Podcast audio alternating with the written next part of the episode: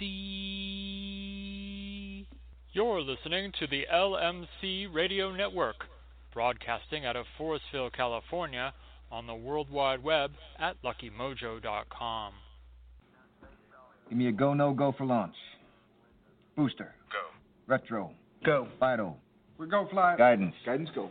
Surgeon. Go flight.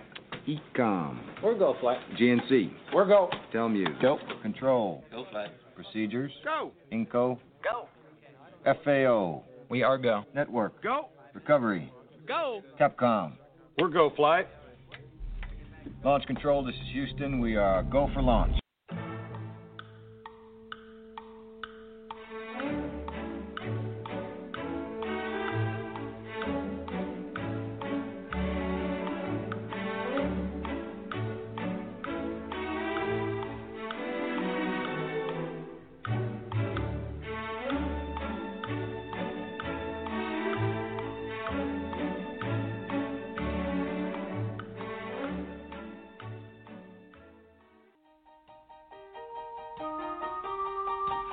Views and opinions expressed by Professor Porterfield do not necessarily reflect the views of the sponsors or their affiliates.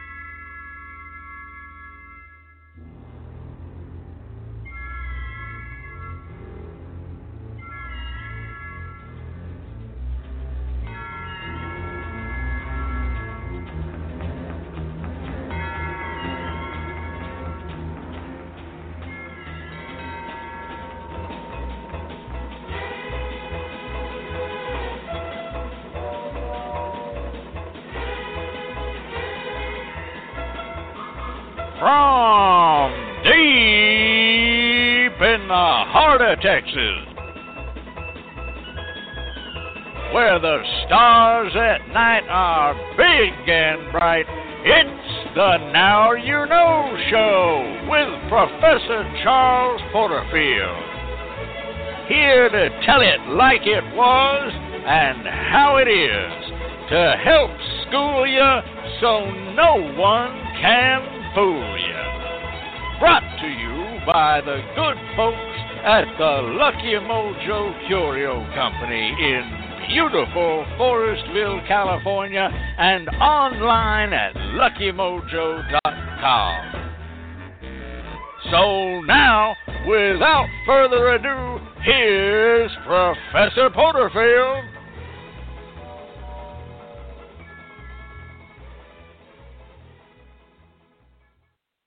Good evening to you, one and all. I Professor Charles Porterfield, and hoodoo is my business. Welcome once again to the Now You Know Show. So nice to have you here each and every week, and hope that you have had a good week since we last sat down together with each other. Well, not much news to report in Texas. We're in that vague, hasn't made up its mind yet if it's going to stay winter or bring us an early spring period of time where it gets a little warm in the days and then good and cold at night. Then it'll rain for about 90 hours. So, what we think of this as in Texas is normal, just normal. It's just that's what always happens here. You know, it doesn't. It doesn't. It never. You never know what you're gonna get when you walk outside. If I got up tomorrow and it was 90, I'd go, oh, 90. If I got up tomorrow and it was 23, I'd go, oh, 23.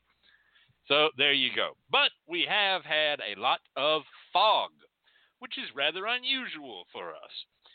So I just got to tell you that that's a little strange here in Texas is all the dang fog we've had.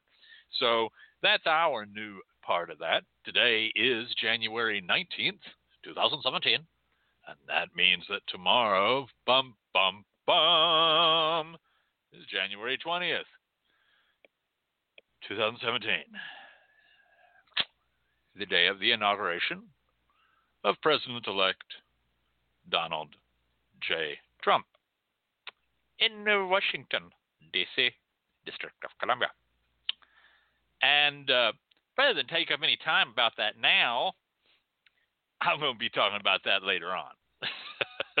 That's going to come up again. It's going to come up again. It'll be coming up in just a bit in the uh, in the pontification, no doubt. For now, uh, we're happy to say that everybody is here and safe and warm tonight here in the LMC uh, radio studio. This is, of course, the Annex studio in Texas. The primary studio is in California, but the Annex studio and repeater are both here in beautiful Denton, Texas, birthplace of the Rob Roy. Um, that's not at all true that uh, Denton was the birthplace of the Rob Roy. I wish it was, but it's not. Now, for things that are true, let's go over to our own Wink Winkerson, head of the LMC Radio News Desk, who's in the newsroom as we speak. Take it away, Wink.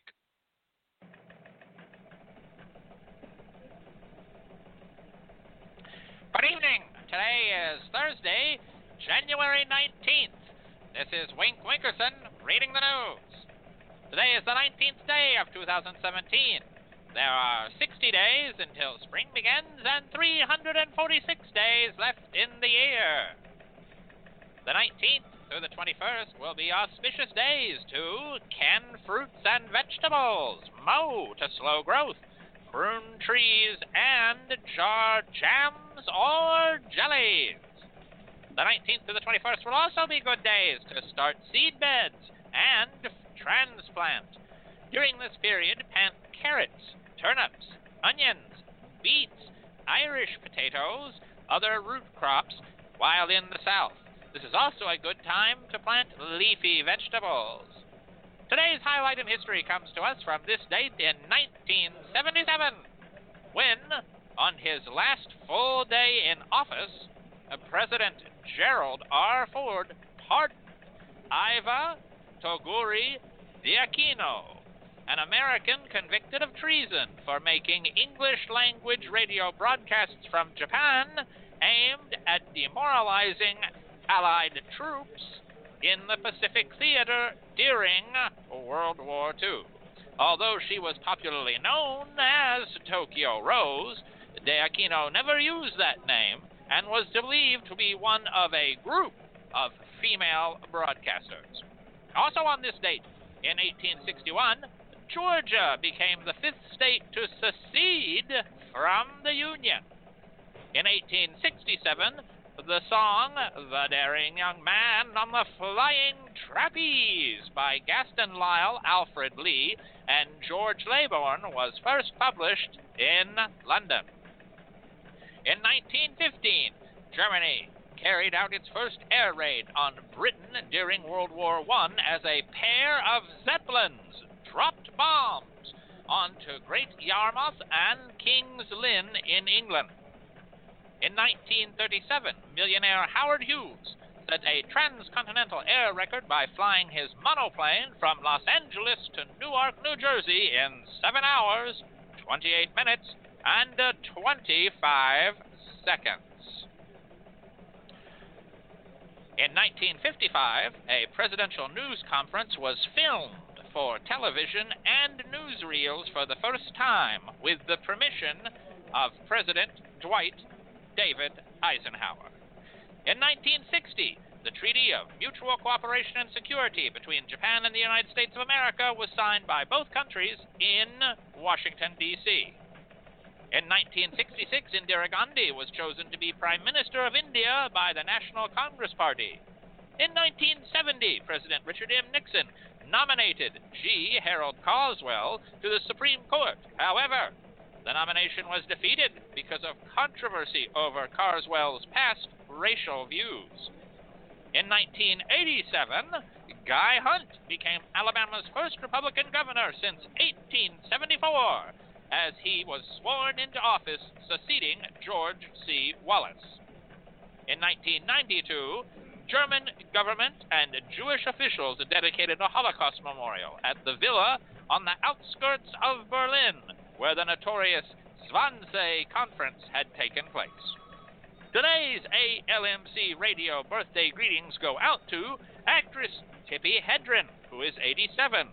Movie director Richard Lester is 85. Actor singer Michael Crawford is 75. Actress Shelley Fabares is 73. A country singer Dolly Parton is 71. Rock singer Martha Davis is 66. Actor Desi Arnaz Jr., 64. Actress Katey Sagal, 63. Comedian Paul Rodriguez, 62. Reggae musician Mickey Virtue of UB40, 60. And rock musician Jeff Pilson of Foreigner is 59. Our thought for the day comes from Edgar Allan Poe, American author, poet, critic, and inventor of the detective story who was born this date in 1809 and died in 1849, who said, quote, Words have no power to impress the mind without the exquisite horror of their reality. End quote. This has been the news from the LMC Radio Newsroom, and we now turn you all back over to Professor Porterfield and the lucky numbers. Lucky number, oh, dreaming of lucky numbers, hoping that those lucky numbers yeah. will show for me. Numbers only show for you and me. Superstitious, or even makes me suspicious. Table with thirteen dishes, Issues will make me make you bleed. Haven't been. Hey, that's mommy. Yeah. Yeah, man. Well, open it. Put my trust in goofer dust. Cause you know someday it may bring you a seven. Or maybe a lucky eleven. Oh, that you see in heaven. Lucky number for me. Yeah. Oh, yes, and you need not just trust in Goofer Dust as advised by the Nicholas Brothers because we have got the lucky numbers and card for you here each and every week. And each and every week, the lucky numbers and card are brought to you by Professor ProfessorPorterfield.com. Now, with a brand new booking system, why not stop on by ProfessorPorterfield.com and give it a look? And the lucky numbers are three, five, seven, ten, fifteen, and 29. Once again, those lucky numbers are 3, 5, 7, 10, 15, and 29. And I must tell you that this week these numbers are very quiet, but potent. These are sturdy, steady, low numbers, indicating a soft fall in general luck and general auspicious general auspicious setting. But these are extremely potent numbers, although they are small and quiet numbers. This is the beginning of a period of time of numbers starting to run under cover. And 357, as has been pointed out by Catherine Ironwood in the chat room, is a very famous policy number set. In fact, this week's three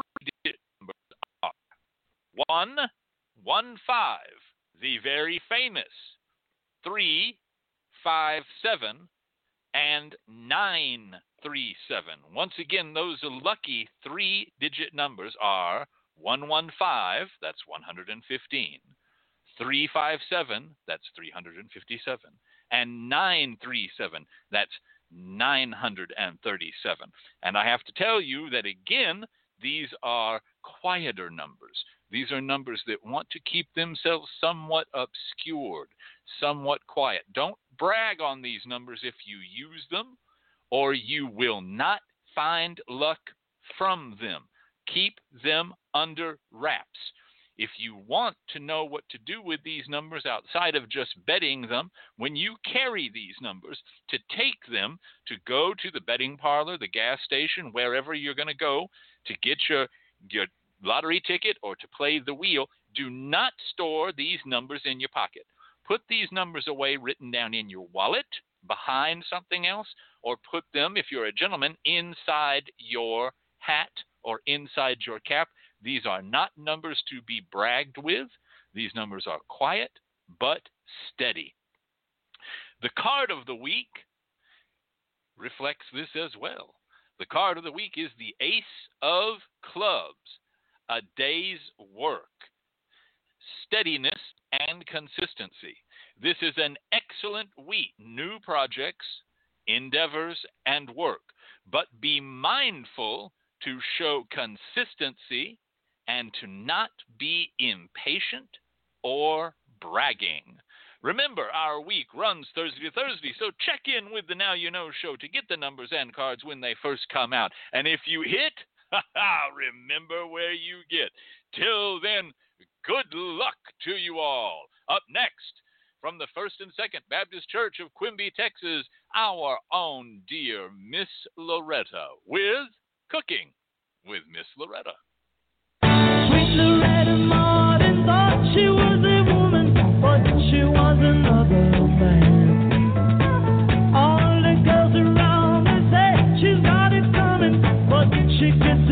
it while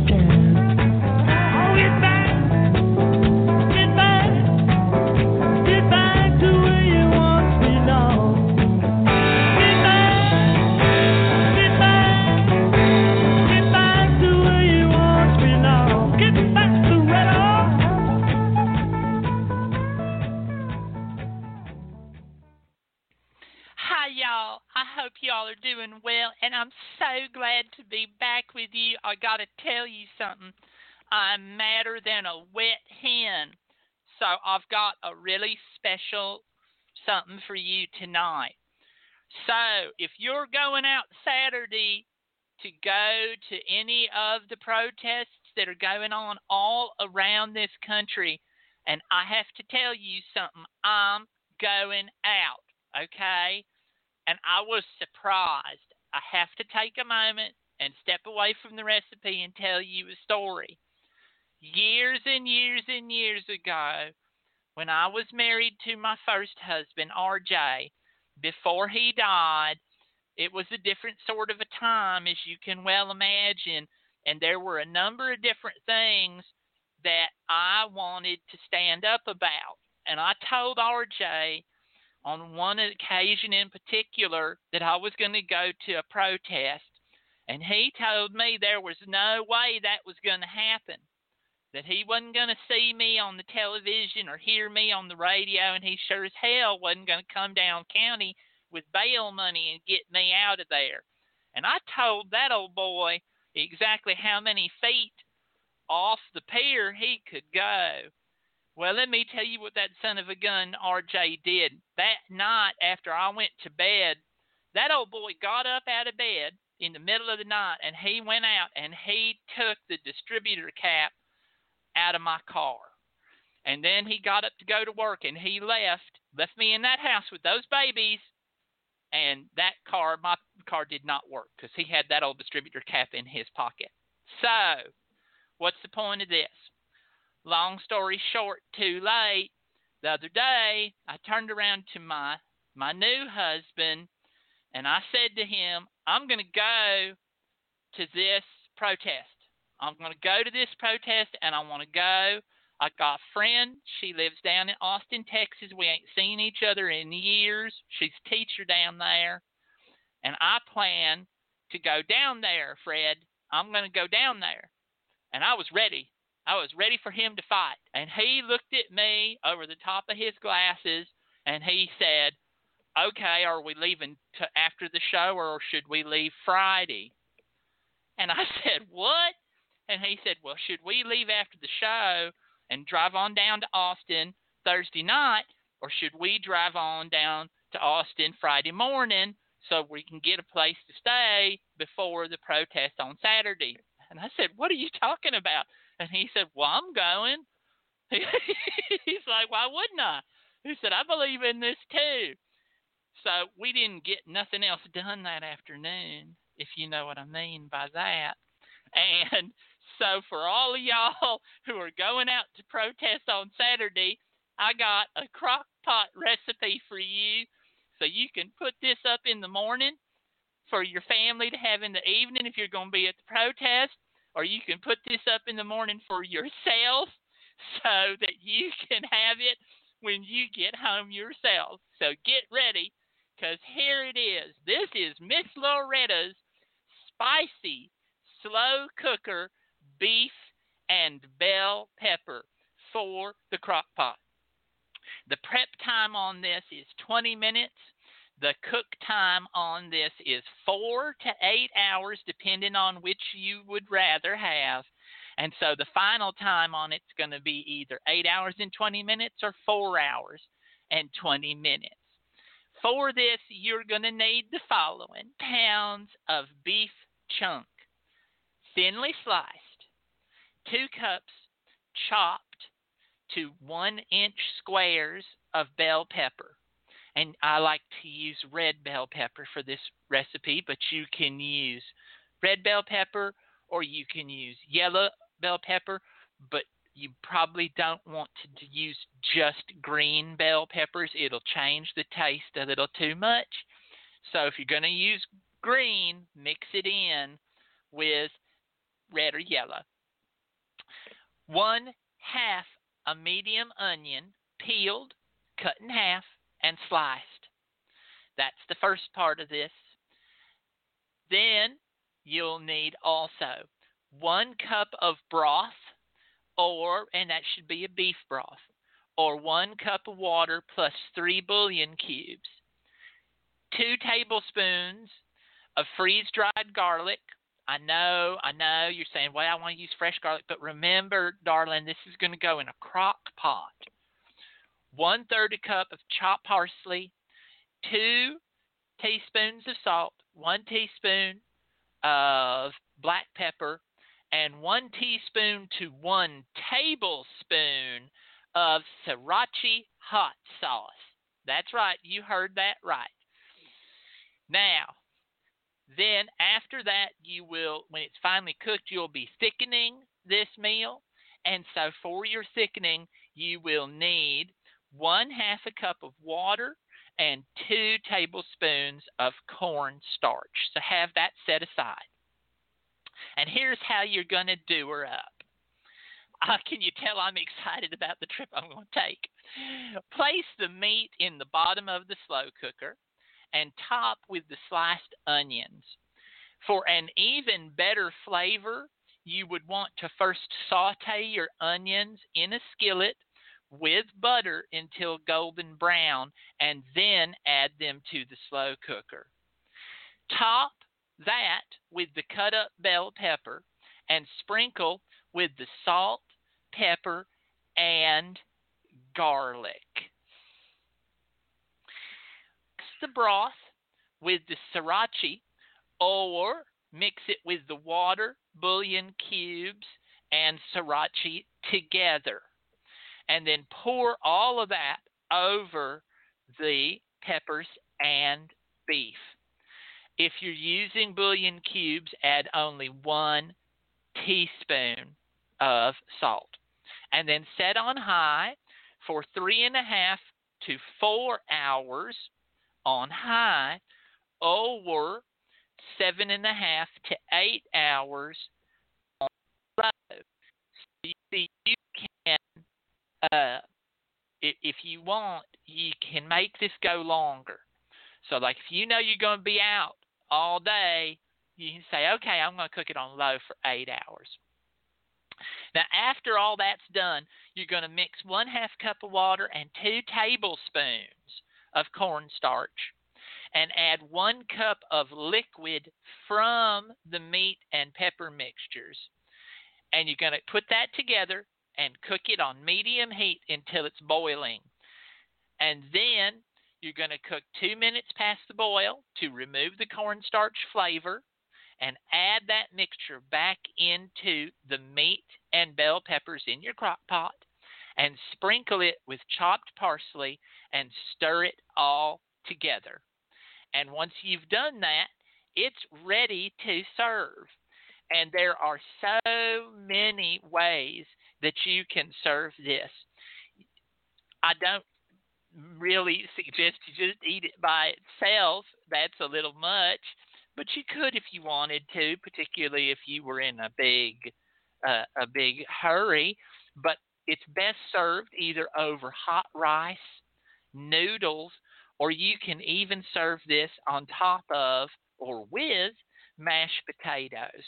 And it's an excellent, it's nice and hot, it's nice and spicy, it's got all sorts of good stuff in it for you. You set it up in the morning, go out there and speak your voice, let your little light shine in the world, and come home tired, hopefully not tear gassed and beat up, and sit down and have you a hot meal. And I hope that not only if you're local in Texas, I'll see you, but I hope you get out and you do that. You let your voice be heard and let your little light shine. Thank you so much for listening to me each and every week. And now we're going to turn you back over to Professor Porterfield and the pontification. Thank you, Miss Loretta. Well, uh, I know Christy's excited about that recipe. She likes them. She likes them bell peppers, particularly all different kinds of colored bell peppers. Uh, so we might end up having that soon. Me, I'd I'd probably like that better over uh, egg noodles or rice. I don't know if I'd want that with mashed potatoes, but I probably want it with egg noodles or rice. That sounds real good to me. Up next, the professor's pontification. This week's discussion is on positive thinking, the heights and the lows. Is it good to hold on, or is it all just a bunch of high hopes?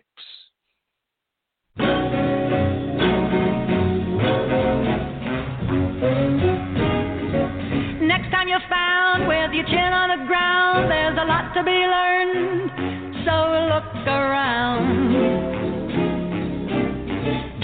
what makes that little old ant think he'll move that rubber tree plant? Anyone knows an ant can't move a rubber tree plant, but he's got high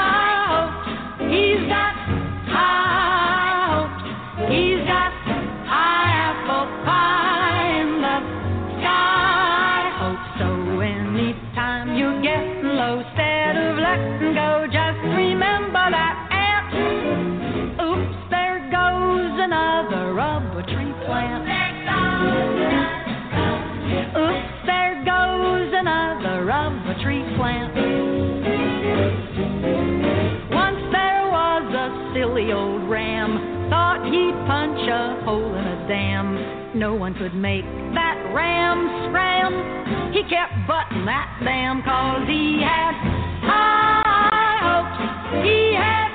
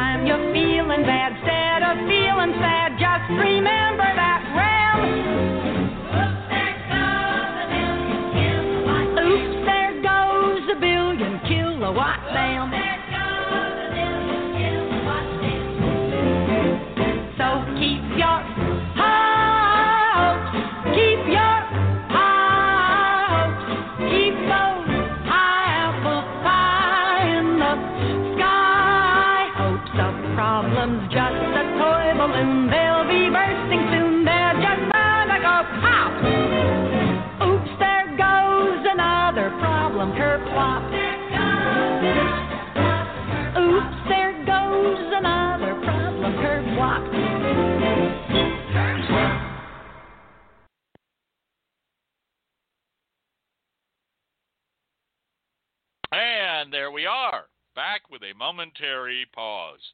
And that silence was brought to you by Dow Chemicals. Dow Chemicals destroying the environment so that you don't have to listen to birds and insects. Anyway, so here on the show, when we do the name it and claim it, for a while now, we have been handing out brownies. And last week, someone said, uh, well, eh, could we go back to cookies? Do we still have to have brownie? Uh, you know, the brownies are fattening, whatever. So this week, we have a choice. We have a choice of cookies. We have a choice of cookies, or we have a choice of deviled eggs. That's right. Deviled eggs. Isn't that unusual and weird? Bet you didn't think it was going to be something like deviled eggs. So let's pass them out. Here's the way it goes. Um, if you if you get a partial uh, answer, then you get a, a deviled egg. If you get the full answer, then you win the cookie. So the cookie goes to Troll Towelhead, Grand Mufti of Satanism, who correctly wrote out in the chat room that's how the game is played, folks, that it's High Hopes by Doris Day, which he did, and he is correct. He gets the cookie. However, Doris Day was first named by Catherine Ironwood. Therefore, Catherine Ironwood gets a deviled egg. But the song title was first named by Troll Towelhead. So he gets a further deviled egg. So he's won a deviled egg and a cookie. Strange combination. Strange combination to go together. Uh, I'm not sure if I would eat them at the same time, but there you go.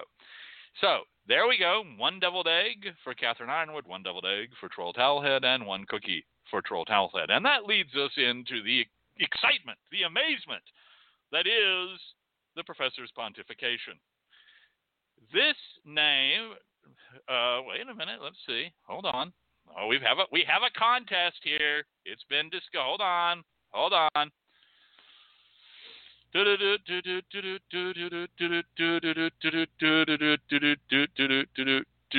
No, I'm sorry. According to my, hold on, let's check here. We've got okay. Pontification, high hopes is first said by Troll Towelhead. He then corrects it to say he's got high hopes, which is incorrect. Then Doris Day is said, question mark, by Catherine Ironwood. That earns her the deviled egg. Then by Doris Day in a single sentence is said by Troll Towelhead, sorry, he's got the first naming on it, according to the written record. So there we go. I'll let you all fight it out amongst yourselves. Those will be in the mail later.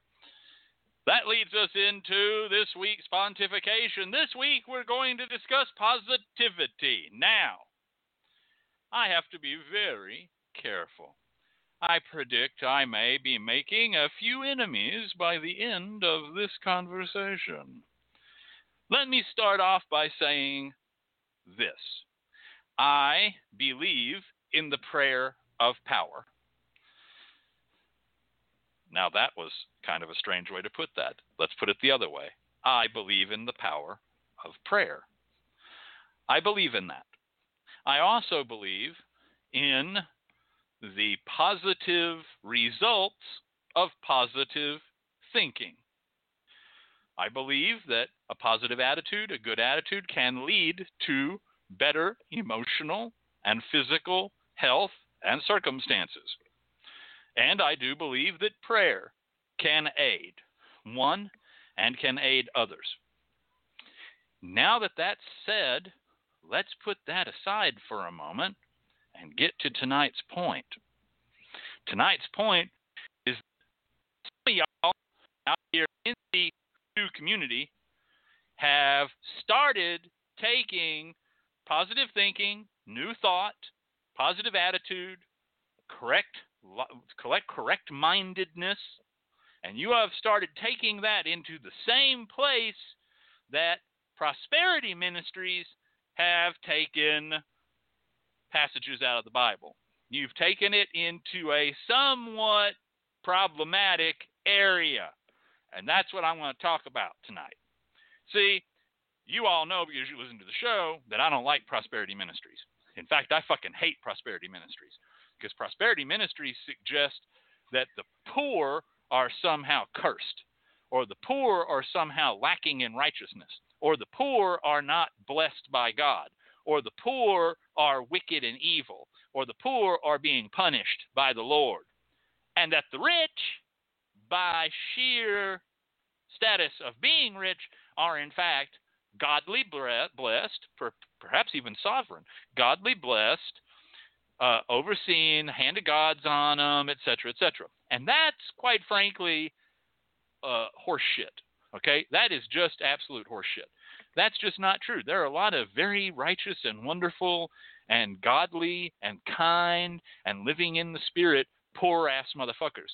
And there are a lot of really wicked, evil, nasty rich people. In fact, Jesus in the New Testament says something about how easy it is for a rich man to get into heaven, and it's not that easy. There's a thing about small spaces and camels and needles and whatnot. Check it out. Go read it up yourself. So, what that has done is create a very nasty attitude we have in this country. And now we're starting to have it with positive thinking. And I don't mean now, it's always gone on. This particularly bad uh, in the 50s and then moving into the 70s when it really got really, really bad.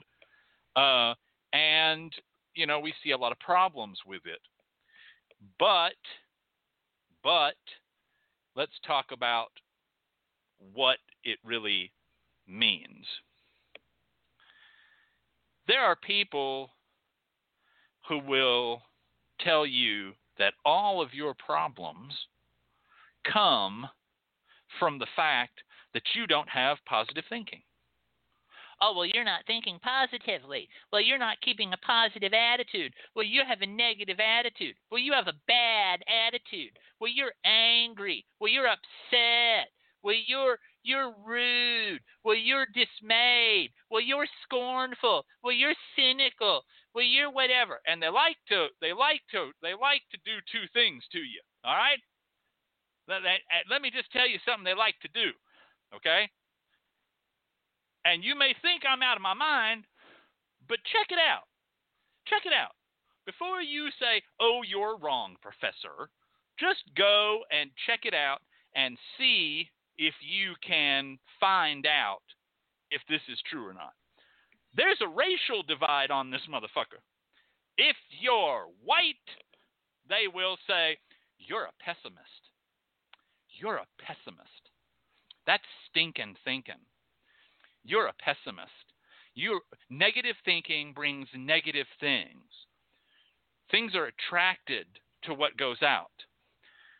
If you're black or Latino or any color that don't pass the paper bag test, okay, then they say you're angry.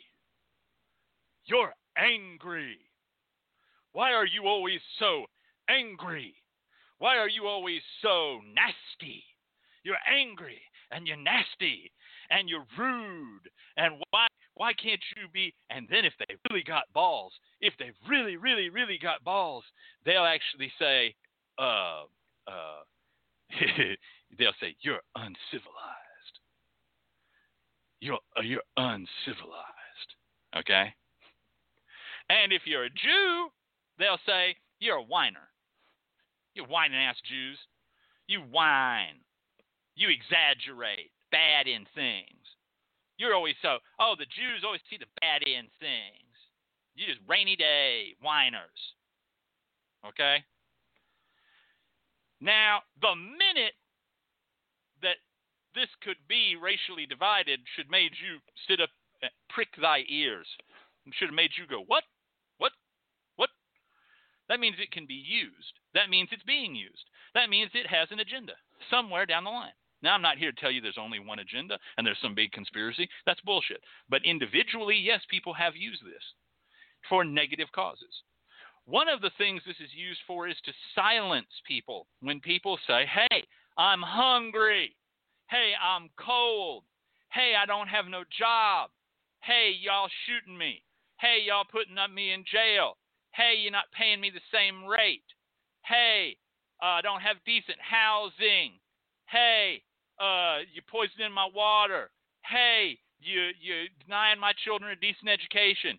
Hey, you're trying to round me up and kick me out of your country. Okay? Well, you're just being negative. You're just being negative. What we need to do is we need to look at the positive in all things. And anger's a curse. Okay, cool. Um, you know, last time I checked, you can kneel on the floor with your hands pressed together up in the air before your face in prayer in a cold water flat in January until fucking icicles form off of your upraised hands with a positive attitude in prayer until you freeze to fucking death and they take your still praying, still kneeling, frozen body the fuck out of that room. If you're freezing to death, you do something. You get the fuck up, man. Burn the furniture. Burn the goddamn building down if you got to, but you got to do something to stay warm, okay? Get you get you a lover and and hide under the covers with a water bottle. Do what it get you three dogs if you need to. Okay? Do whatever you got to do. No, there will not be a Three Dog Night song after this pontification. Don't don't be trying to set up for that shit, folks. The point is, you do something. Positive thinking can make a positive result in your mental outlook, in your physical health, okay? In the things you want to do with your life.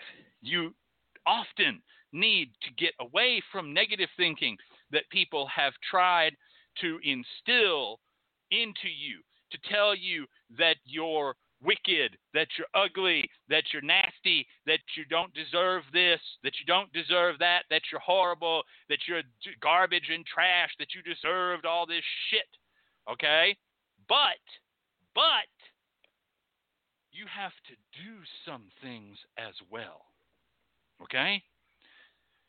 Let me tell you an old time story. It's story time with Professor Charles Porterfield. Come on in. Come on in, everybody. I'm going to sit down. I'm going to tell you a story.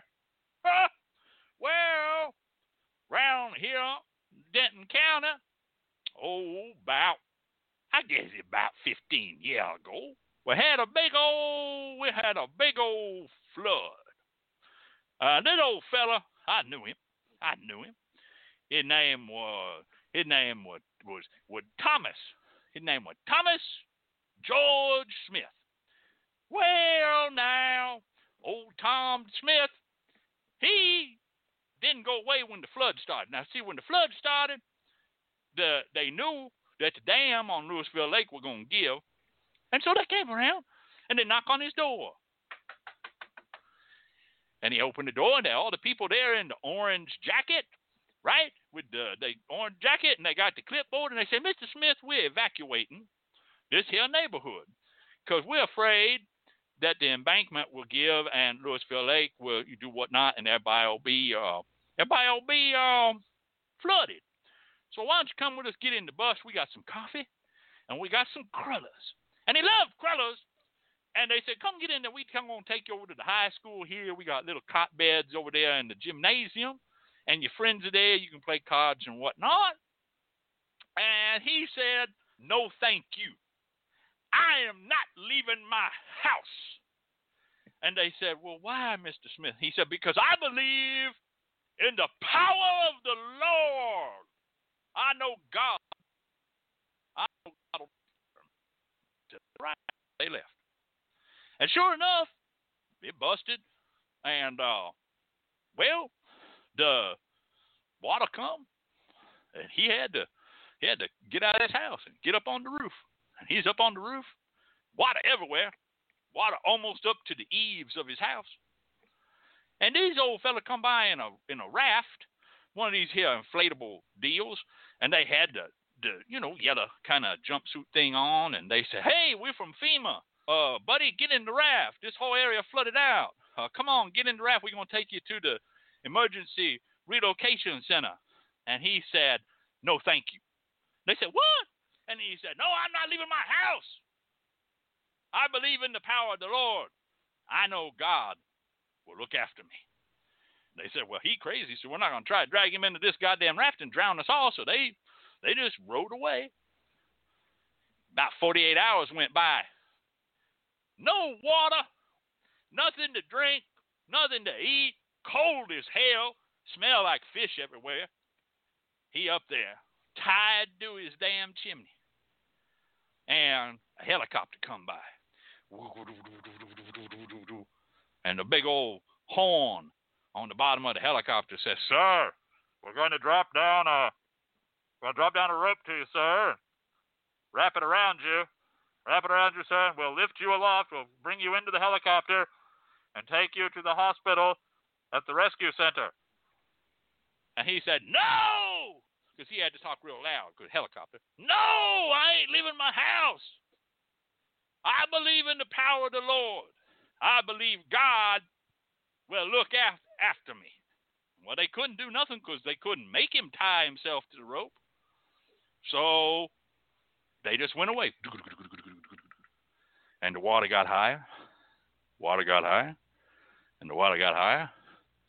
And old Tom Smith, he drowned. Drowned dead. Like a dog. Like a sack full of kittens. Dead. Drowned. And then a little while later, he woke up. There was light everywhere golden, warm light, and soft clouds like smoke or fog, but it was all warm and it felt all good. And he walked, he stood up, and he walked through the light, and he come, and there was God. God was sitting on his throne. And old Tom started crying because God was just so beautiful. And then he stopped crying, and he kind of got a little angry, and he put his put his hand on his hip, and he kind of stamped his foot. And the Lord said, What's wrong, my son? And old Tom Smith said, Why'd you let me drown? I believed in you. I had faith in you. I prayed and kept a positive attitude. I knew you would take care of me. And the Lord said, I sent workers and a boat and a helicopter. What more did you want? But um bump. Okay? There's your joke. Except there's some goddamn fucking truth in that fucking joke. See, he literally was not going to do a fucking thing, okay, until God did it. He wasn't going to do it. He wasn't going to take personal responsibility. See what I'm talking about? He was just going to keep positive thinking, good thoughts, warm, fuzzy feeling and prayer, and he let himself fucking drown. So let me say this again so you don't get twisted and confused about what I've said. I'm not saying prayer has no power. I'm not saying positive thinking can't make a positive change for positivity in your life. I'm not saying that many people out there need to have a healthy, strong dose of positive thinking and a positive image about themselves so that they can get away from negative thinking and negative programming that other people have given them. I'm not saying that.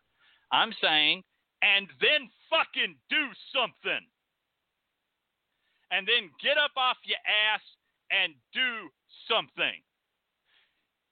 Take the positive change, no matter how small it is, and use it to do something.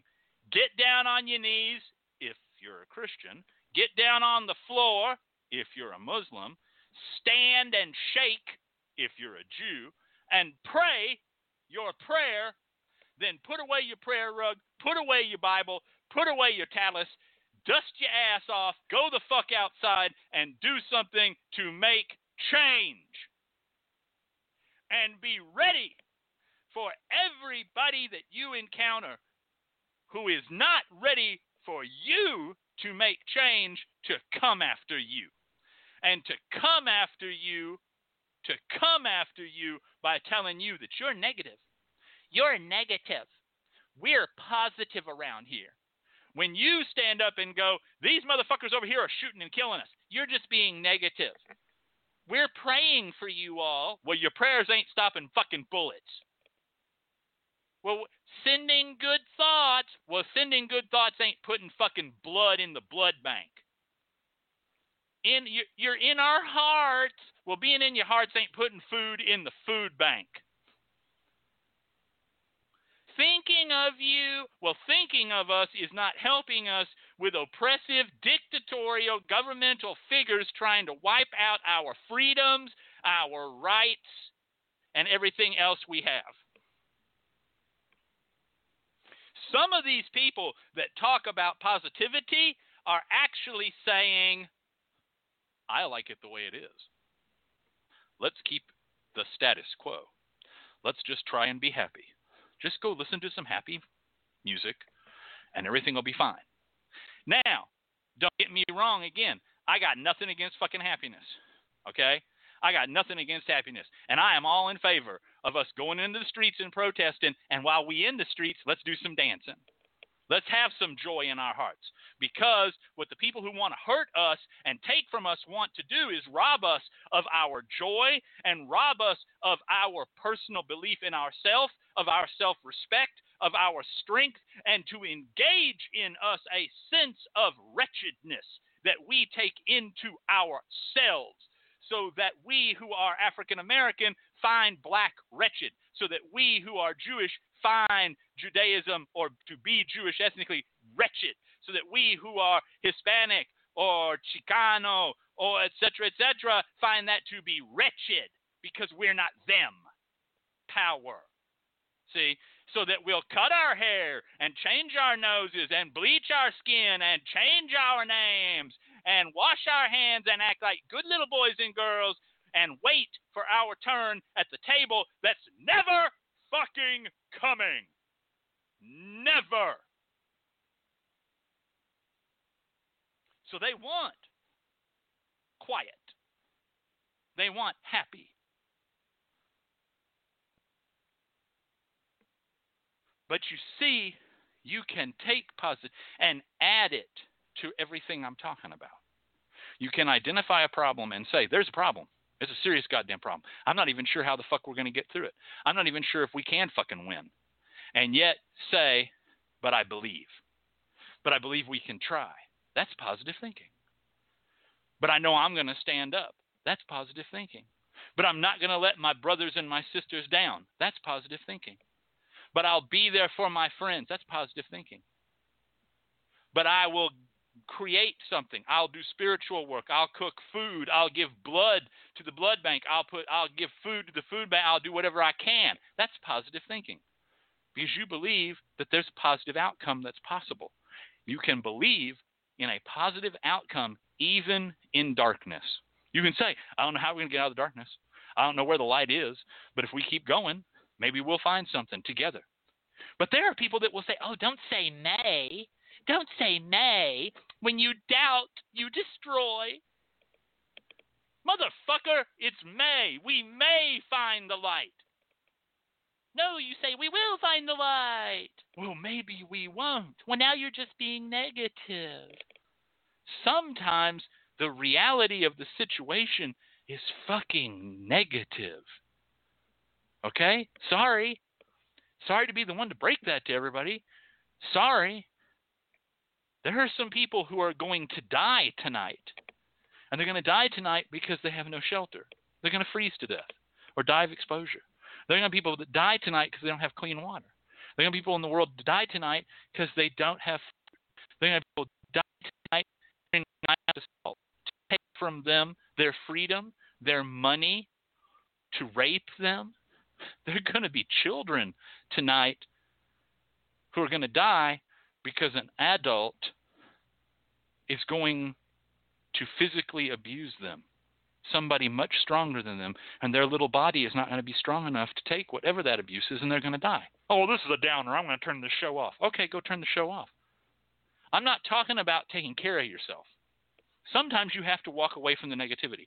Sometimes you have to say, I can't take anymore. I can't look at this anymore. I got to take a break. I got to walk outside and I got to see the truth. I got to see the see the sun. Got to take a breath. Got to take a breath. You can't be in it all the time. I dig that. And I'm not telling you to be in it all the time. What I'm telling you is to beware and to be wary of those who won't let you express that at all. It became very popular in the 70s to have all this positive thought around sickness. And I know of a little boy, I was young at the time as well, friend of a friend, who died of cancer. And he died of cancer still saying his little mantra.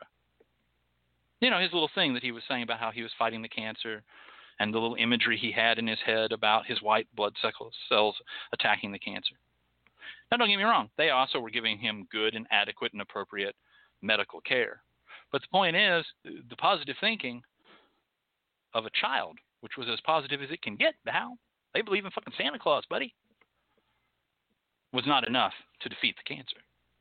Which is not to take some hard line, brutal, scientific, cold, ivory tower, modern, neo atheist attitude of that's right. You can't believe in anything, and all that's bullshit, and facts are facts, and Bob. Yeah, you know what? You guys all smell a little too Nazi to me. Sorry, there it is. I'm sorry. Oh, sorry I said that. Didn't mean to make any enemies. Hope I didn't offend anybody. But I'm telling you, you guys that do that, you people that do that, that don't want anybody to have any myth or belief or anything, but just to follow your little thing, your interpretation of science, your interpretation of a godless state, whatever it may be, you smell a little bit like Nazis to me because you're kind of ready to scrape people off.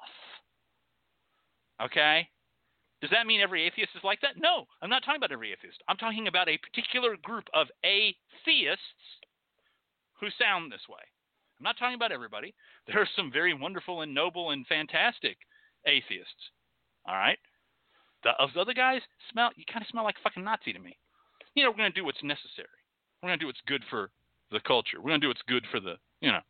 Are there no poor houses and prisons? Are there no orphanages? Let them die and decrease the surplus population. Uh huh. Yeah, I kind of hear what you're saying underneath that. So yes, you have to be able to go out in life and have a positive attitude. You can't get drugged down. You can't get beat down and just destroyed. But also, beware of those who want to silence you, who want to silence that you are bringing real concerns. Okay? And be particularly careful of spiritual workers whose answers are always about positivity. I'm not saying I'm not saying that some of it, I mean all of it. Of course a spiritual worker should say to you, Hey, man, you know, you need to improve your attitude. Hey, man, a little prayer is going to help. Hey, man, you know, come on, let's pick you up and dust you off and try to get. That's our job, is to pick you up and dust you off. I'm talking about. I'm talking about the spiritual workers who every answer to every problem is only positive thought. That's it. That's it. That's all it is, is positive thought. They don't do anything else for you. We're not going to beseech any spirits. We're not going to deal with any roots. We're not going to do anything else. All you're going to have is positive thought. That's it, all the time. First of all, if somebody's saying that they're hoodoo, if somebody's saying they'd work roots, if somebody's saying, you know, any of that, they do conjure, and that's all they're selling you, then you should get the fuck away from them because that's not hoodoo. Hoodoo believes in positive thinking, sure, of course, you got to stay positive. But Hoodoo also says, and then we got to do something. Then we got to get up off your ass and do something. Take that bath. Go to the crossroads. We'll be talking about that in a little bit. Do this, do that. Take that problem. Take that problem to the cemetery. Kill, kill the motherfucker who's causing the problem if necessary. If they're a murderer, if they're beating a child, if they're get rid of them. Use whatever we got to use to get a foot up so if the court is against us because of our socioeconomic, racial, or religious or sexual beliefs or standing, they're going to be against us. Do something, do something, do something. Okay? And do it mixed with positive thought, new thought, prayer, prayerful attitude, cleanliness, clean that area, start things anew, follow it through. And don't let people take your anger from you because they want to take anger from you. Because if you have no anger, you're easier to deal with. You're quiet. You don't cause problem. But last time I checked, Squeaky Wheel got the oil.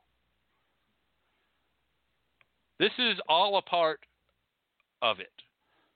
Victim blaming, victim shaming is to rob you of your anger. Saying, uh, we're a post racial culture is to rob you of your anger. Saying there's no more anti Semitism is to rob you of your anger.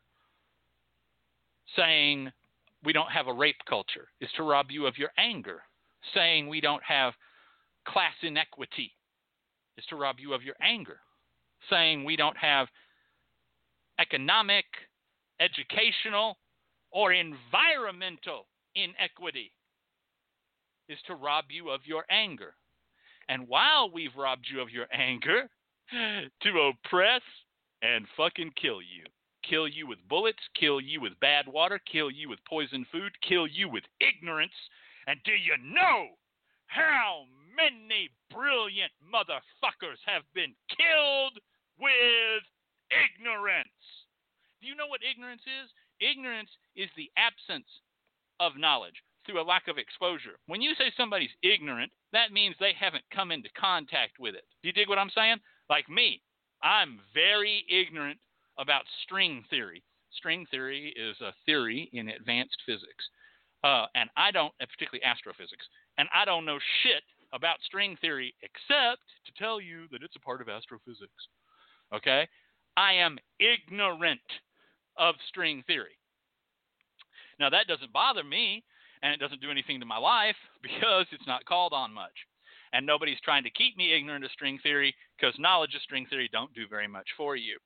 But, but, but, there are brilliant, brilliant, brilliant people who have died of ignorance because they were denied a credible, normal education. Just a fucking education. Just fucking books. I'm not talking about college. I'm not talking about going to Harvard. Oh, those are fucking problems too. But I'd like to deal with this one right now. I'm talking about books. I'm talking about regular, everyday books. I'm talking about schools that are not poison. I'm talking about schools that don't have roaches and rats running the fuck around in them. Schools where there are enough teachers. I'm talking about schools where the teacher speaks a language that they fucking understand. See what I'm talking about? Killed by ignorance. It's easy to see killed by starvation. It's ignorance easy to see killed by dehydration, exsanguination. All those are easy to see. Ignorance is hard to see. Start looking around.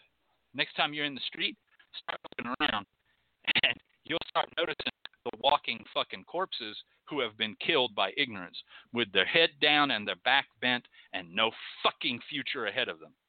Well, if they would just pull themselves up by their bootstraps the way I did, I'm willing to bet you that nine out of every ten motherfuckers who talk about pulling themselves up by their own bootstraps, nobody ever giving them a goddamn thing, are a fucking liar.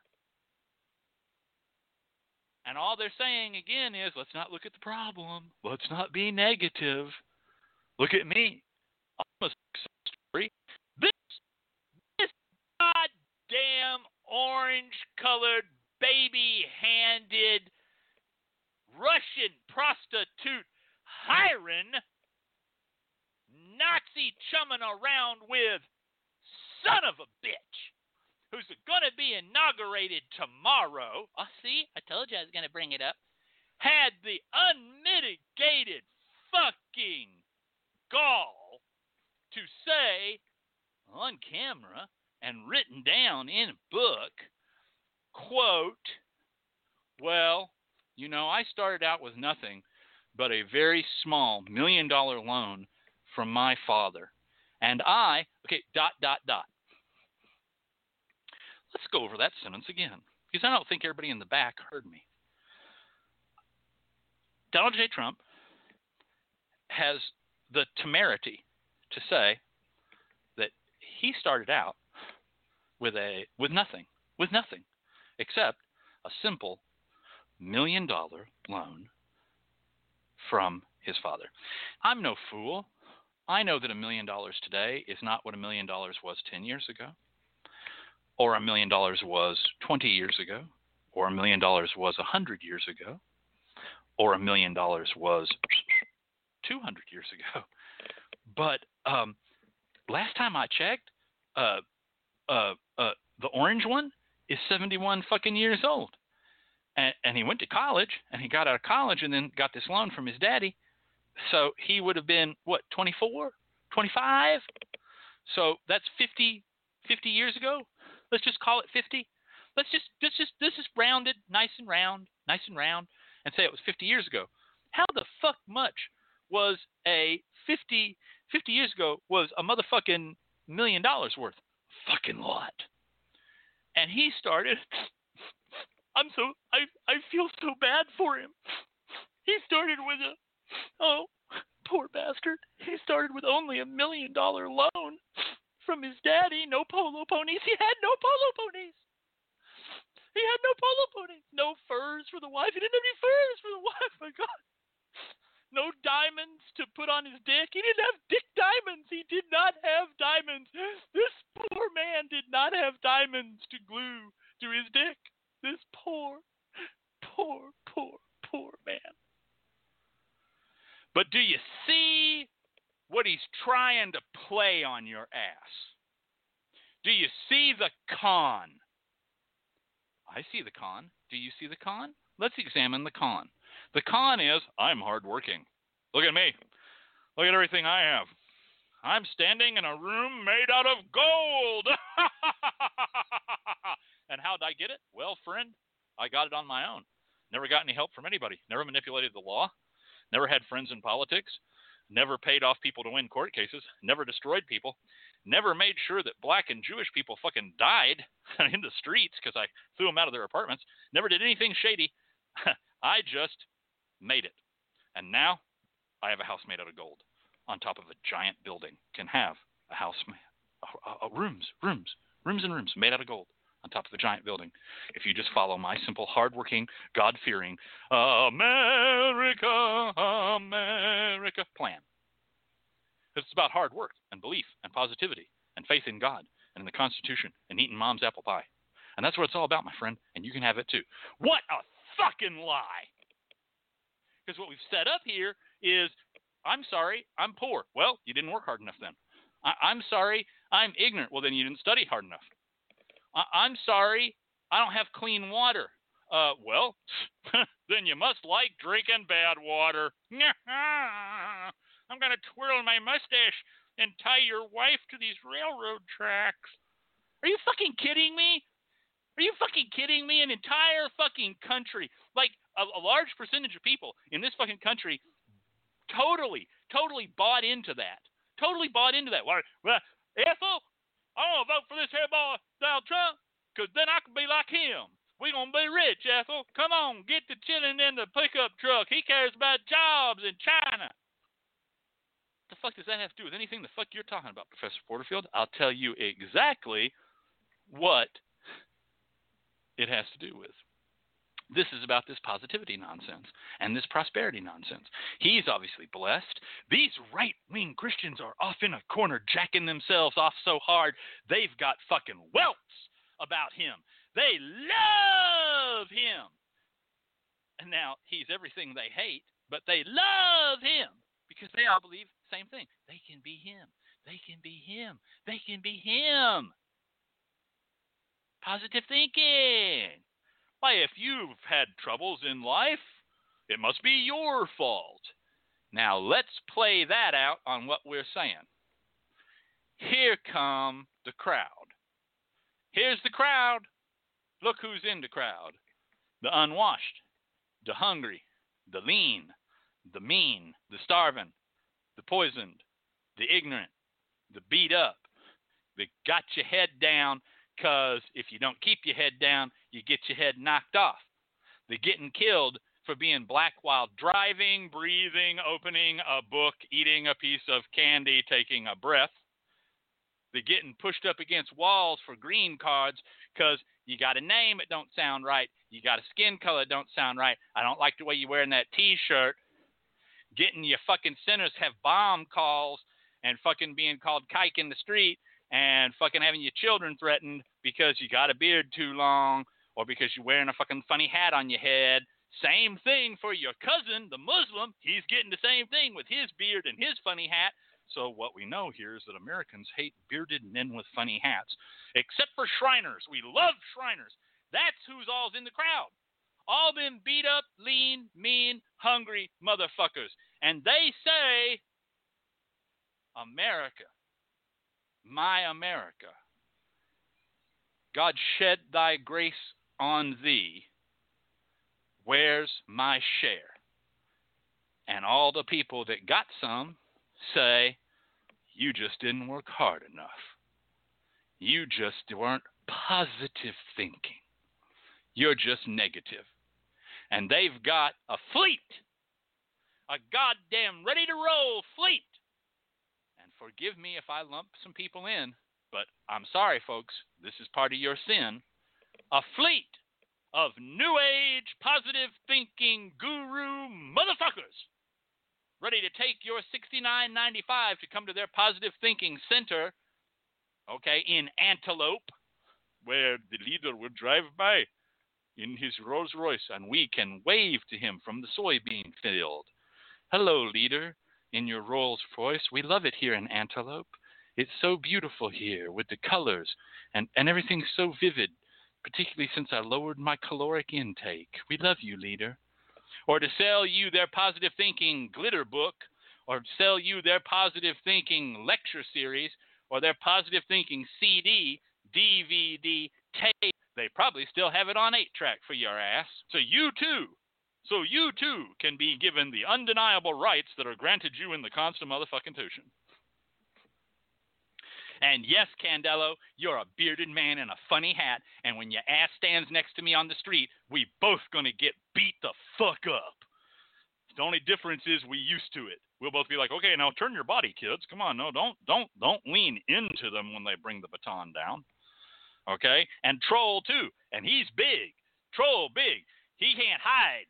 That man, that man tall. Okay, so we all in for it. We all in for it.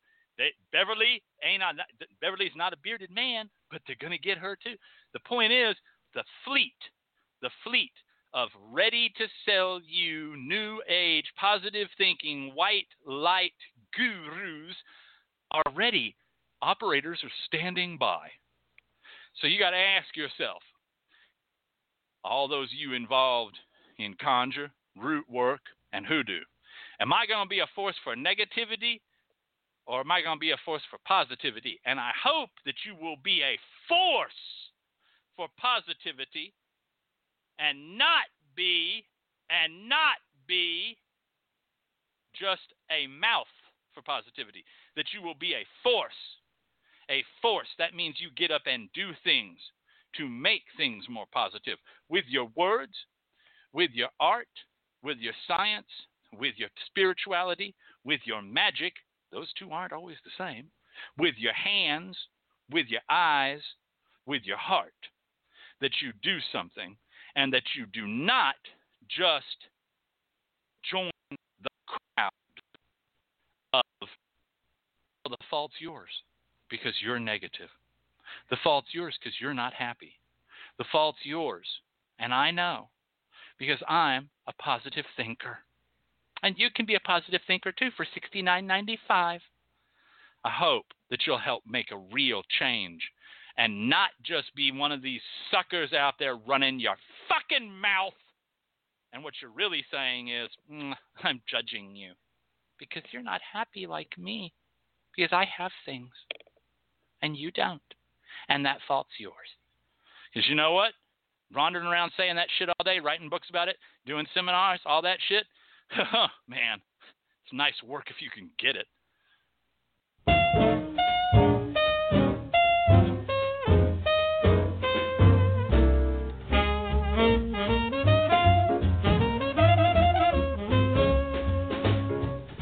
Holding hands at midnight, neath the starry sky.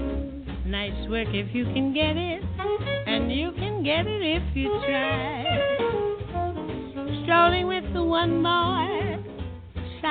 Side to side. Nice work if you can get it, and you can get it if you try. Just imagine someone waiting at the cottage door, where two hearts become one. Who could ask for anything more? Loving one who loves you and then taking that vow. Nice work if you can get it, and if you get it, oh, won't you tell me how?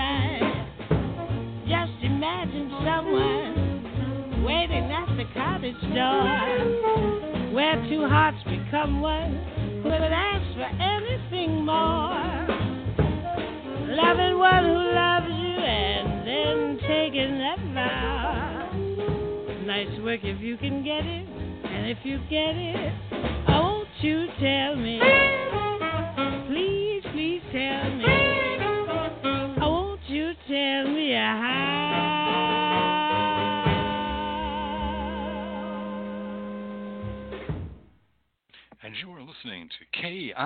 Oh, sorry. Uh, oh, whoa, whoa. Old memories, old memories. And you're listening to the Now You Know Show uh, with Professor Charles Porterfield.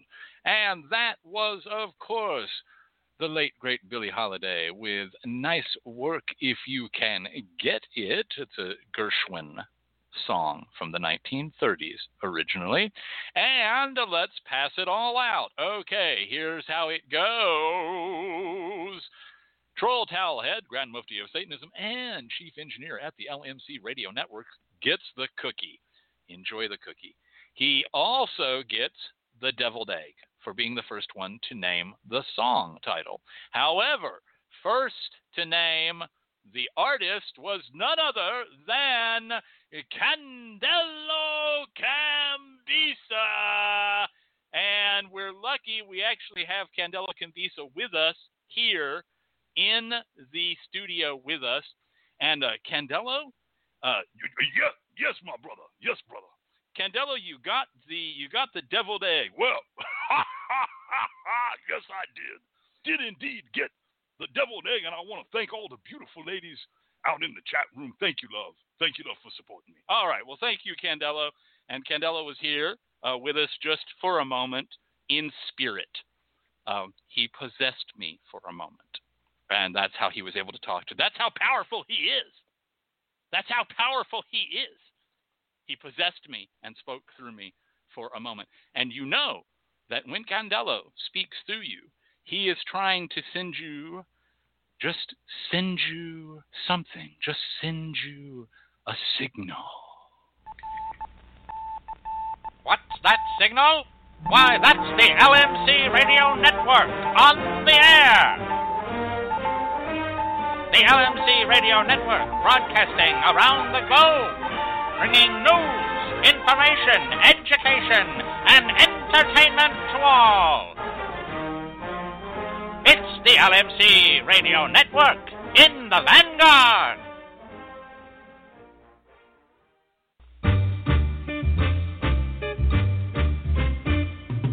The LMC Radio Network is a media alliance whose excellent shows include The Lucky Mojo Hoodoo Hour with Catherine Yronwode and Conjurman Ali, Sundays 3 to 4.30, Candelo's Corner with Candelo Cambisa and Michael Carell, Mondays 5 to 7, The Crystal Silence League Hour with John St. Germain, Tuesdays 5 to 6, In the Streets with Beverly Smith, Tuesdays 6 to 7, Fit and Foxy with Madame Nadia and Jaya Danya, Wednesdays 6 to 7, the Now You Know Show with Professor Charles Porterfield, Thursdays 6 to 7.30. The Witch, the Priestess, and the Cauldron with Elvira Love and Phoenix LeFay, Fridays 6 to 7. And Liquid Libations with Andrea Weston, Saturdays 5 to 7. All times Pacific at 3 hours for Eastern, sponsored by the Lucky Mojo Curio Company in Forestville, California, and online at luckymojo.com. Thank you, Troll Towelhead, Chief Engineer here at the LMC Radio Network for that update of our shows each and every week. Now, ladies and gentlemen, we have a few brief words from our sponsors. And before we go to this spot for our sponsors, I want to ask my good friend, my brother, Candelo Cambisa, to forgive me. Sorry. Hello, loves. This is Candelo Cambisa here to talk to you about the Lucky Mojo Curio Company of 6632 Covey Road, Forestville, California. Friends, did you know? Let me tell you something. Wait a minute. Let me tell you. Let me tell you. Lucky Mojo is both an online magical shop and a real magical store that you can visit. Love, I have been there. They carry a full line of handmade spiritual supplies, including occult oils, incense, powders, candles, herbs, mojo bags, spiritual soaps, books, and spell kits. And I'm talking about for everybody, love. I'm talking about for people who cast magic spells, love spells, money spells, protection spells. You know, you better get you some protection from Lucky Mojo. In the African American hoodoo, pagan magic, and other witchcraft traditions, we're talking about Lucky Mojo don't be a fool at 6632 Covey Road, Forestville, California, and online at luckymojo.com. Listen, baby, go and check them out and tell them when you got there that Candelo sent you. All right. Once again, I want to thank the, the possessory spirit of Candelo Cambisa for guiding us this evening. Up next, part of our new section, What We Do. What we do this week? this week, we're going down to Crossroads.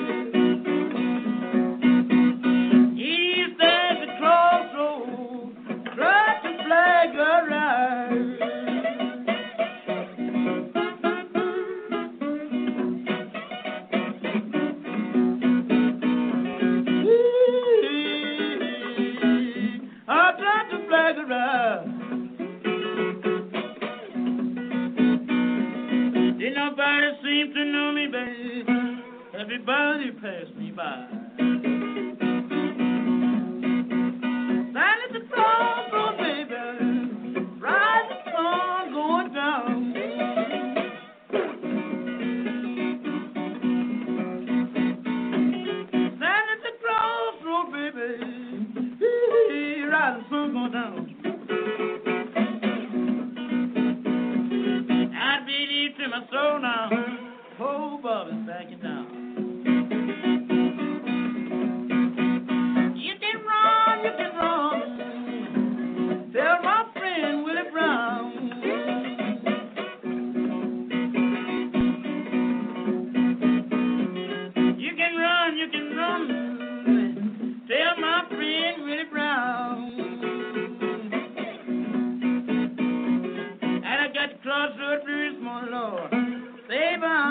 Sinking down.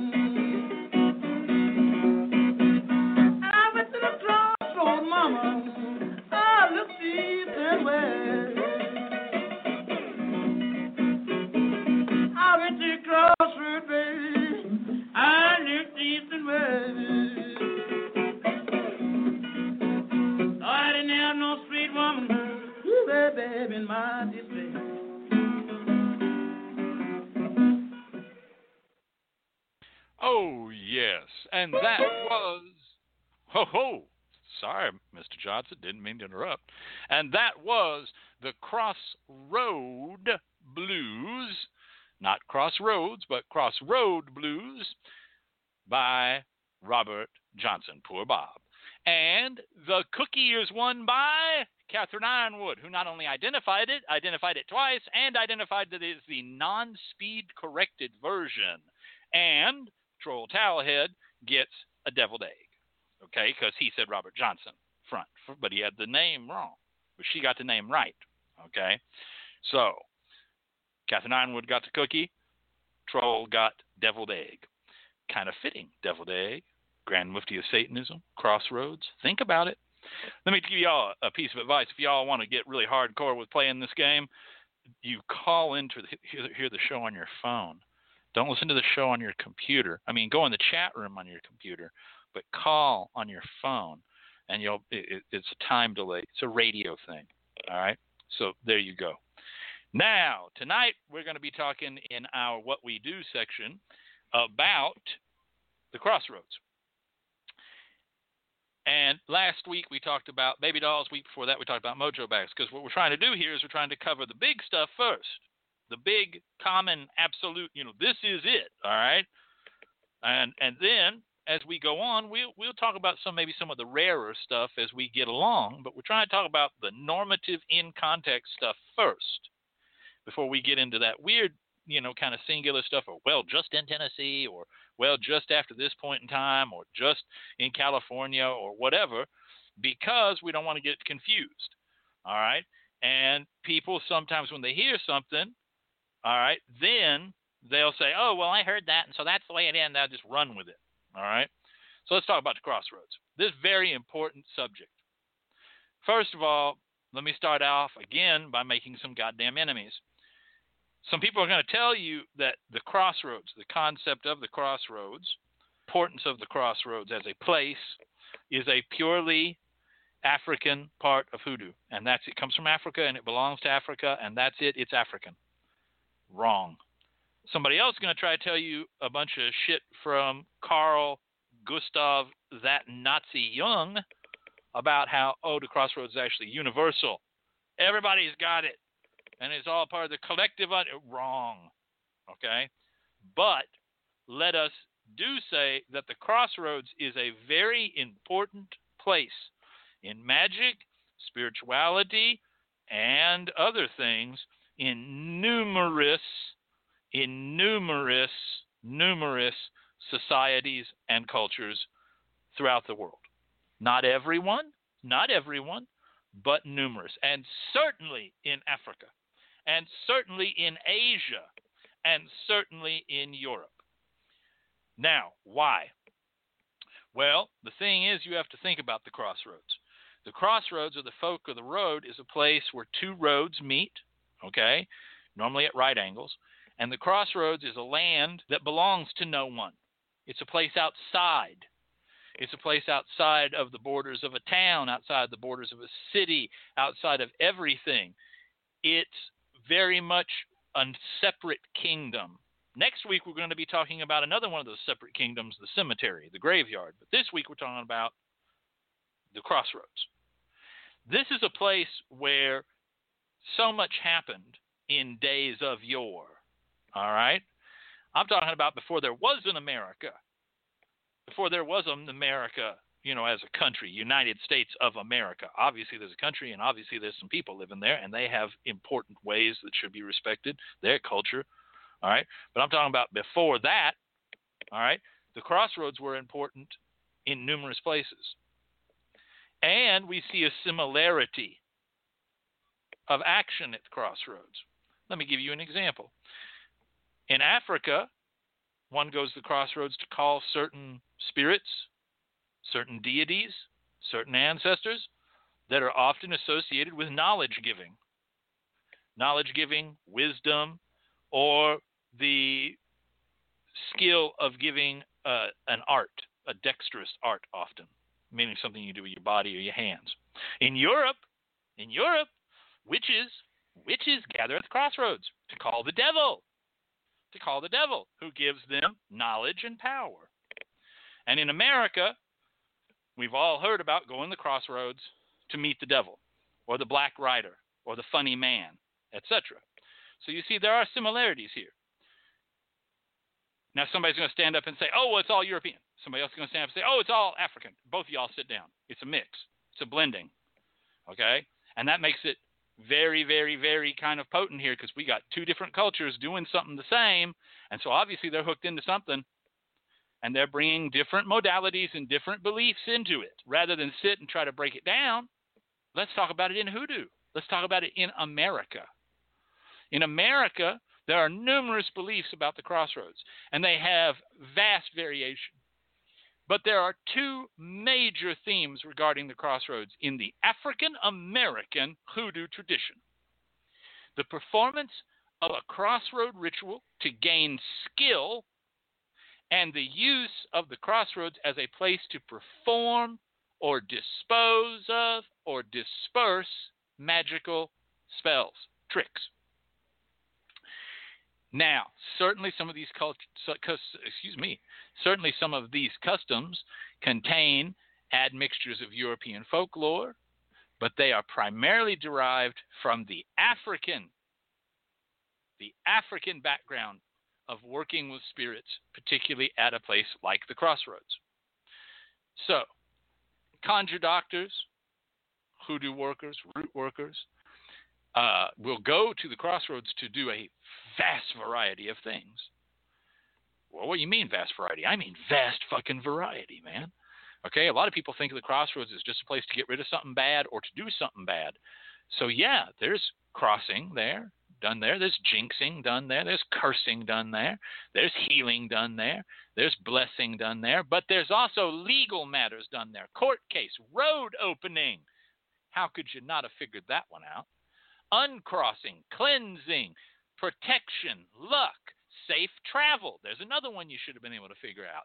Money and business. You should be able to figure that one out because the crossroads used to be the most important places in terms of business, particularly in Europe and Africa and Asia. Entire little towns would spring up around cross, uh, crossroads.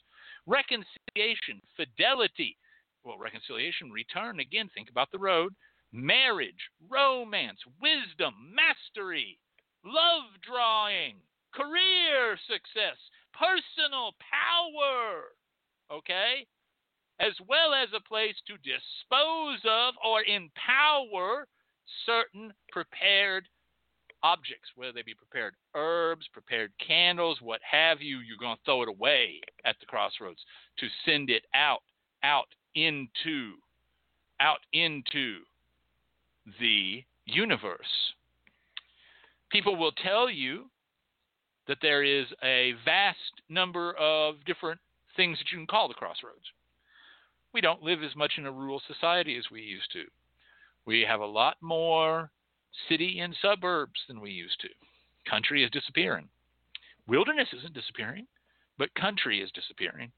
And that means crossroads are disappearing.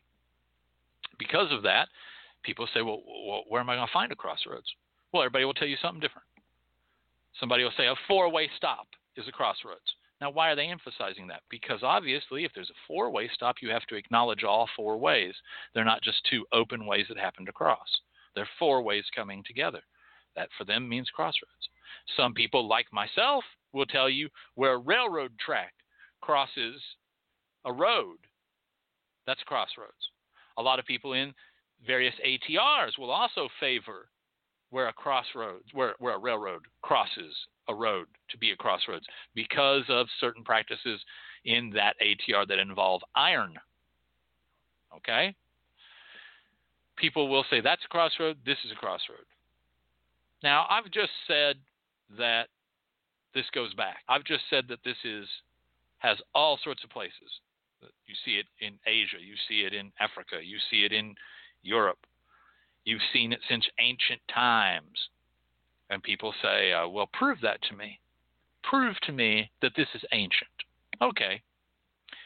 I could sit here and we could go into a 15 minute anthropological diatribe and wouldn't do no good. I could sit here and talk about the development of roadways and it wouldn't do no good. I could sit here and talk about all sorts of things and it wouldn't do no good. Let me do something quick and easy to prove this to you. There was a practice in ancient days of going to a place where the roads met. In this particular culture I'm talking about, the roads did not meet as a cross. They met as three roads coming together, a Y. Okay? But that was still thought of, a Y. And these three ways would meet. And one could go to the meeting of the three ways and call upon the goddess of the three ways, and she just happens to also be the goddess of knowledge and information. How do we know she's a goddess of knowledge and information? Because we still use her name to this day. We use her name to this day to talk about little bits of knowledge, little strange pieces of knowledge that don't seem to do much for us, or that it's unusual or odd that one should collect or know that strange bit of knowledge. And what is her name? Same as the where you're gathering. Where are we gathering? We're three tri, like a tricycle, gather. Roads. What's a road? Via, via, triwia. The trivia gather, where the trivia come together. The trivia. There it is. Trivia. Some later on began to associate her with Hecate, goddess of the night, the baying of a dog, an owl, all right, etc., etc. So here you see, again, crossroads. I won't even get into the abundance of this in traditional African religions and American African traditional religions, ATRs and DTRs. I won't even get into that. One, because I'm not initiated. It's not my place to get into that. But go and ask the people, some of the people in the chat room. Go and ask Candelo Kimbisa. Go and ask some of the others in here, okay, about it. They'll tell you all about it. There's a lot. There's a lot. So this is a gathering place, a gathering place for knowledge, a gathering place for the unusual, all right? A gathering place for spirits, a gathering place for information, a gathering place for ability. And again, it comes in many ways where a railroad track crosses a road, a four way stop, where a bridge crosses a river, all right, where many different things happen, where two ways or three ways come together. And this place is outside, it is the center of the universe where all things are possible, all things can happen, and anyone can be met. And in hoodoo, the most famous ritual for this is to learn a skill, almost always a dexterous skill, how to play a musical instrument, how to throw dice, how to dance, but sometimes how to engage in public speaking, how to have a you know a, a strong voice, how to sway people with your voice, how to uh, how to play a fiddle, how to play a guitar. And this is an African derived crossroads ritual. It's incredibly widely dispersed throughout the South and very well known. And in this ritual, to gain skill, you bring an item that you wish to master. Okay, so that fiddle, that banjo, that guitar, that deck of cards, that pair of dice, that deck of tarot cards, the tools of your trade, your dancing shoes, what have you, to the crossroads. And you wait there for a specified number of nights or mornings. And during your visit, you may encounter a series of black hued or black colored animals a snake, a cat, a dog, a wolf, uh, a cougar, a tiger, you know, like a mountain lion, right? Or a, a swamp panther, a panther, if you will, a horse, okay? And then on the last time, a figure will come, a man. Now he's called the devil, the rider, the little funny boy, the big black man.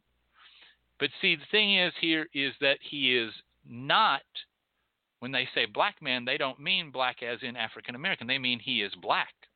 He is black in color, just like all those animals were. If you show no fear, if you don't run away from him, if you stand your ground, the devil will take up the item that you brought and demonstrate how to use it properly by using it himself. And then when the devil returns the item to you, you will possess the gift for excellence with that item. You'll have that art. And those, some folk, some folk will tell you that you can even sell your soul to him. Now, about this time, some uptight Christians jump up and go, It's the devil and the Faustian deal and oh my God, the devil. Stop for a minute and think about this. I want you to really, really consider this for a moment. Originally, who's going to the crossroads?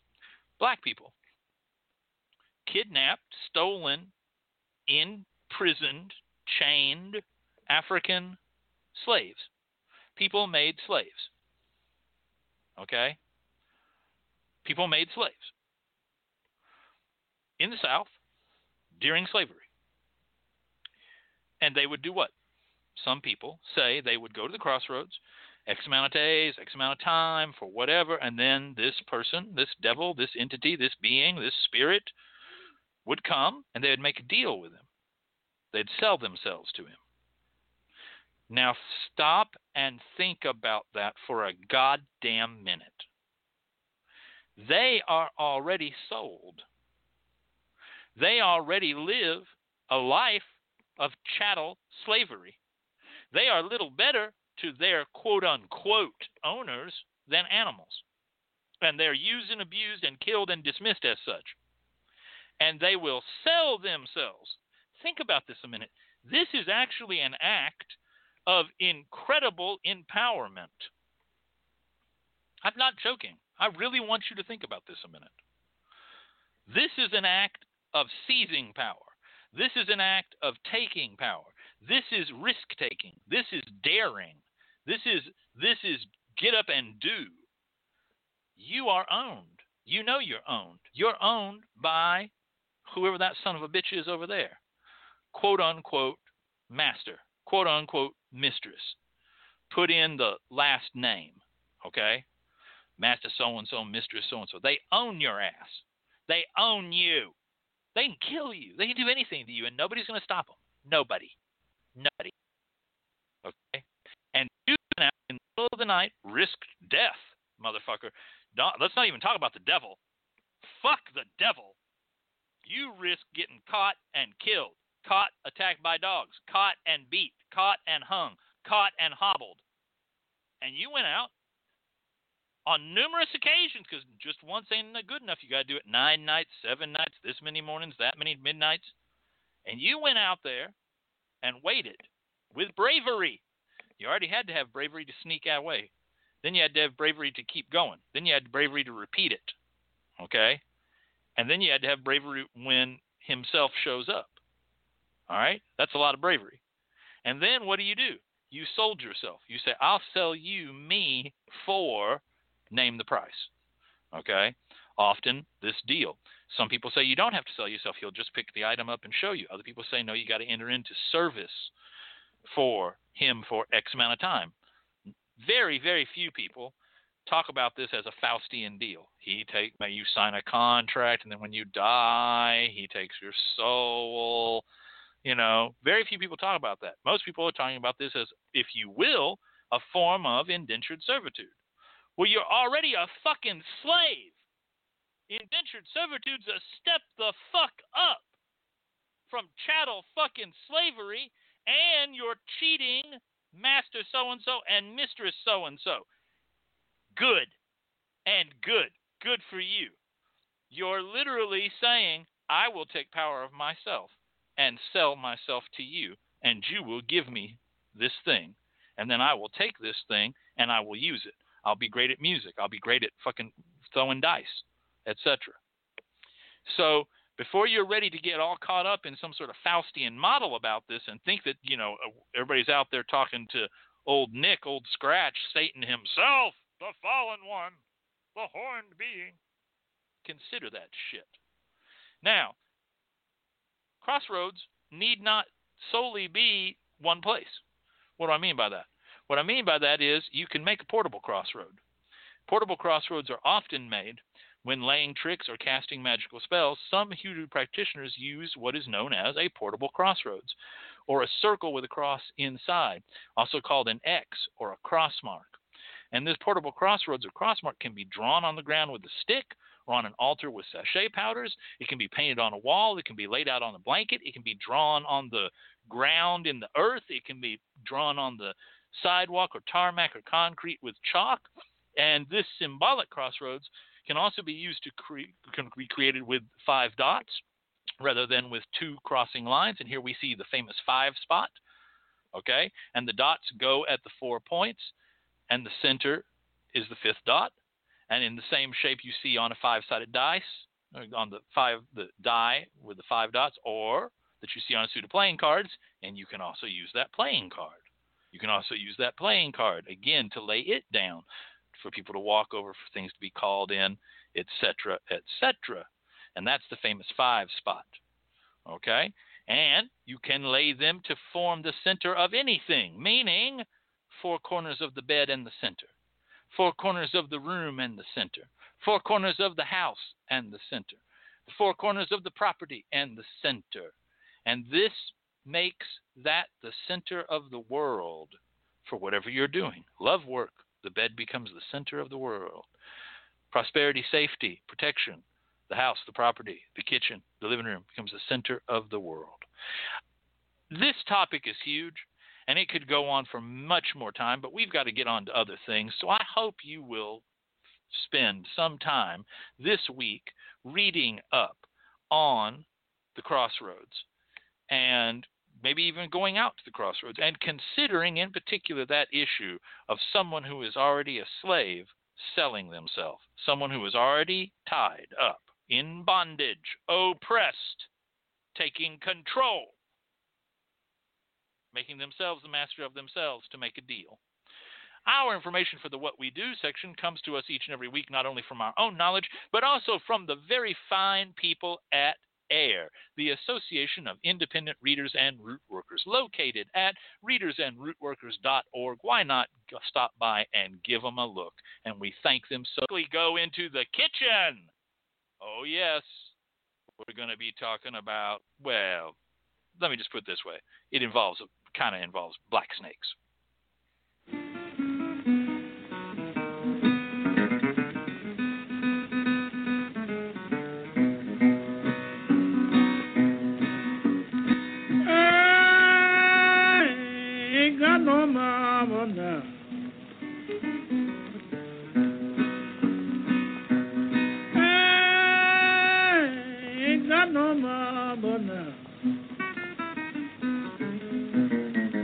Told me late last night, you don't need no mama no how. Mm, black snake crawling in my room. Mm, black snake crawling in my room. And for the mama had better come in. Get this black steak soon. Oh, that must been a bad bug. You know a chin can't bite that hard. Oh, that must been a bad bug. You know a chin can't bite that hard. Asked my baby for 50 cents. She said, Lemon ain't a child in the yard.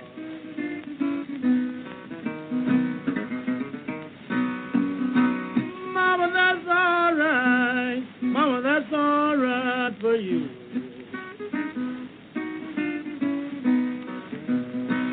Mama, that's alright. Mama, that's alright for you. Say, baby, that's alright. Hold you the way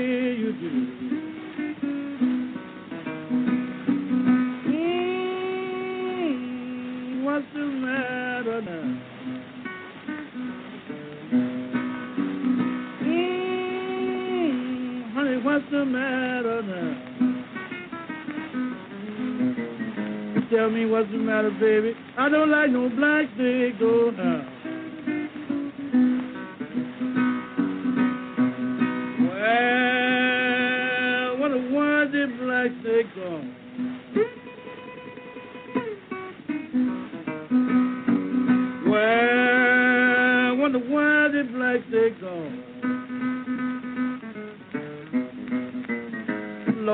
Black snake mama, done run my darling home.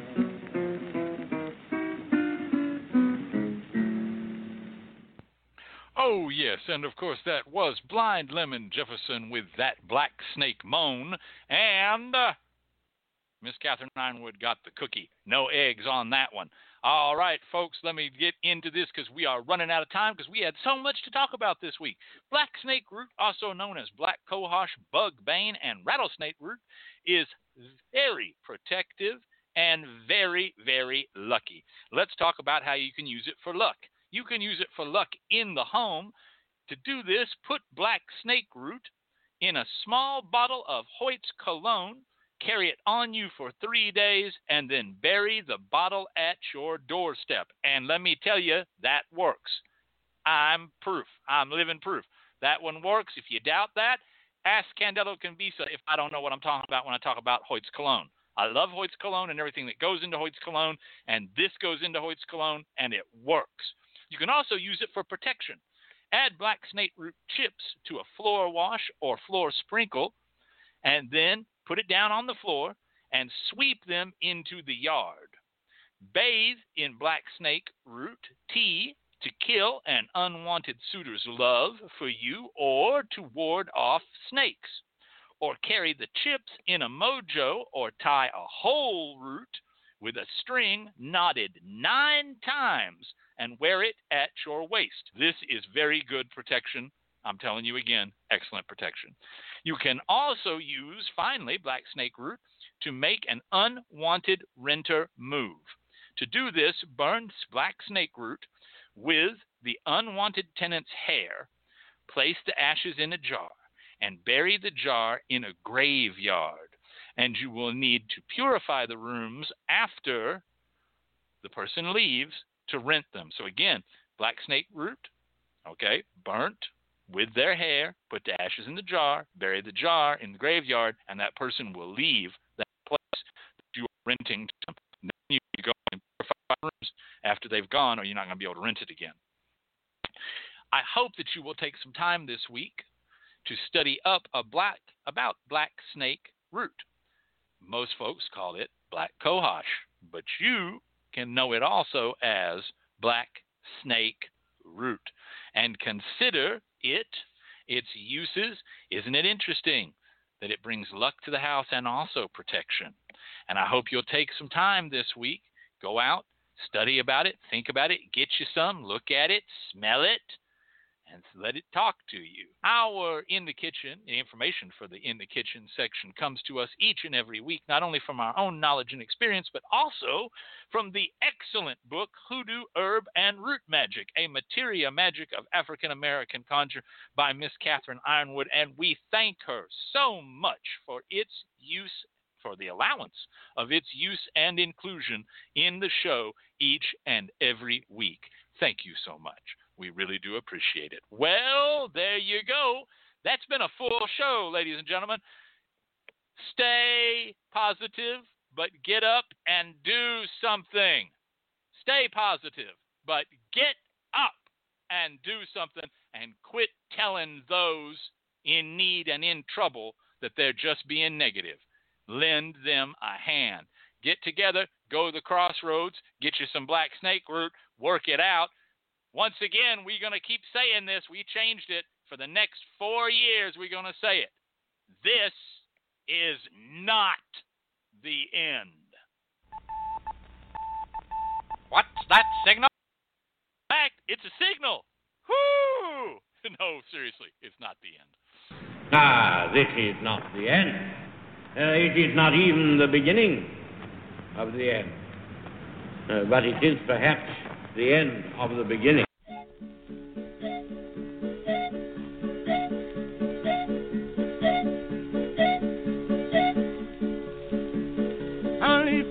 Texas, and go to Texarkana, and double back to Fort Worth. I'm on down to Dallas, calling Katy, coming through the territory in Kansas City, and Kansas City, St. Louis, and St. Louis, Chicago. I'm on my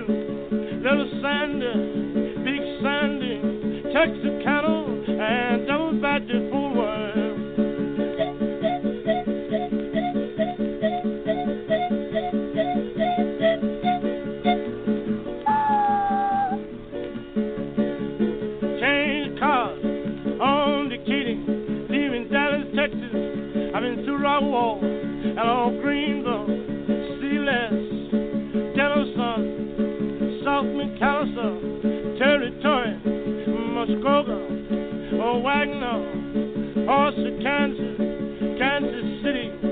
So did you? Then I changed cars